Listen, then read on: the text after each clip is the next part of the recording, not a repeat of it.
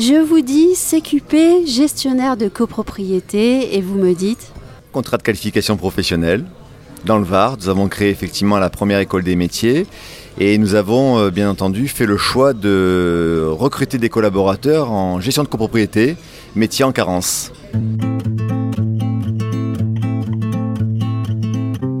Les Ondes de Limo, un podcast d'Anne-Sandrine Di Girolamo.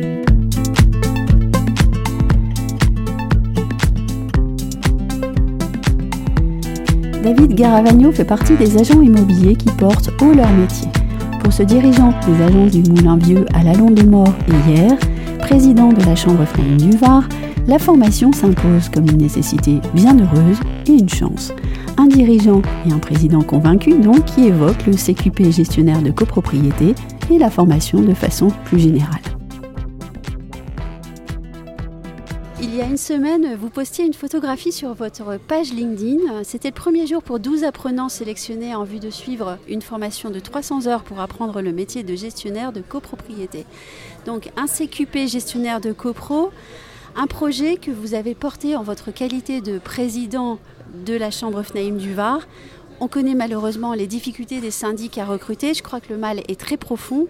Est-ce que vous envisagez de pérenniser le dispositif Parfaitement, c'est déjà ancré. On a écrit ça dans le marbre avec la Chambre de commerce et d'industrie du Var, notre fédération, la Fédération euh, nationale de l'immobilier, et également euh, l'École supérieure de l'immobilier. Et nous souhaitons également élargir ce dispositif à l'administration de biens et aux transactionnaires les trois métiers sont en mal de recrutement. Comment pensez-vous pouvoir régler la question, je dirais, de façon encore plus pérenne et de façon plus profonde? Écoutez, pour moi, c'est assez simple. En fait, il suffit de faire découvrir le métier. Une fois qu'on aura découvert le métier, on va aimer ce métier, on va vouloir le faire.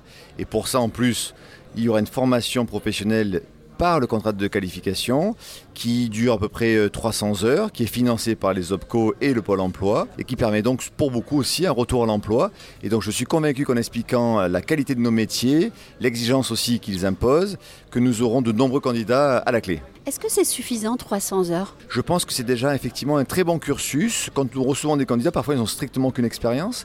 Et donc je crois que là, ces 300 heures permettront déjà d'avoir vraiment un volume d'informations euh, utiles. Il y a également un stage intermédiaire dans ces 300 heures en entreprise. Et puis ensuite, bien sûr, restera euh, à compléter cette formation en interne et puis compléter également les, formations tout au long de, la vie euh, professionnelle du salarié. Vous venez de dire que finalement, le plus important, c'était de faire découvrir le métier, le faire aimer. Je me, je me demande aussi si finalement ça, ça devrait être fait depuis très longtemps. Pourquoi est-ce qu'on en est arrivé là? Alors, c'est déjà fait. Il y a des cursus, euh, euh, j'ai envie dire, traditionnels en droit. On peut faire effectivement une licence, un master, et puis après se lancer dans l'immobilier. On peut aussi passer par le cursus euh, du BTS profession immobilière. Mais notamment, on s'est aperçu que le, le, métier de syndic de copropriété était un métier mal connu, peu connu, et qui au final ne crée pas des vocations véritablement.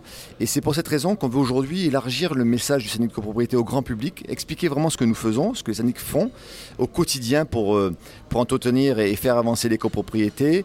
Et c'est grâce à cela, je pense qu'on va aussi créer de la vocation et donc nécessairement attirer les jeunes ou les moins jeunes d'ailleurs à ce métier. Oui, c'est un très beau métier qui souffre d'un problème d'image. Est-ce que d'après vous, la pénurie de recrues en cabinet de syndic est prise à sa juste valeur par les écoles euh, de formation initiale? Non, une fois de plus, je pense qu'il y a un manque de communication, en tout cas dans le Var.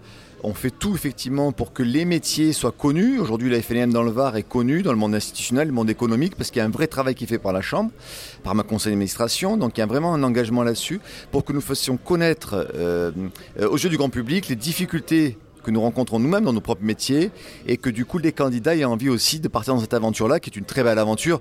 On loge les gens, on retient le patrimoine et c'est merveilleux. Je vais passer maintenant à votre rôle de président de la Chambre FNAIM du Var. Comment est-ce que vous, en tant que président de cette très belle chambre, vous envisagez votre rôle pour la formation?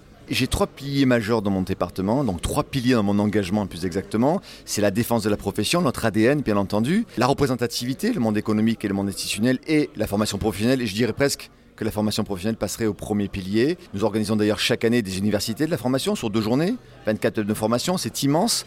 On est une des premières chambres de France en termes de journées de formation.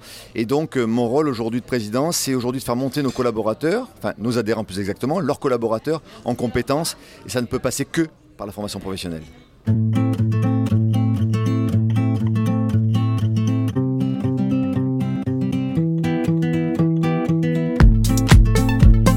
Retrouvez les ondes de Limo avec Anne-Sandrine Di Girolamo et ses invités sur toutes les plateformes de téléchargement.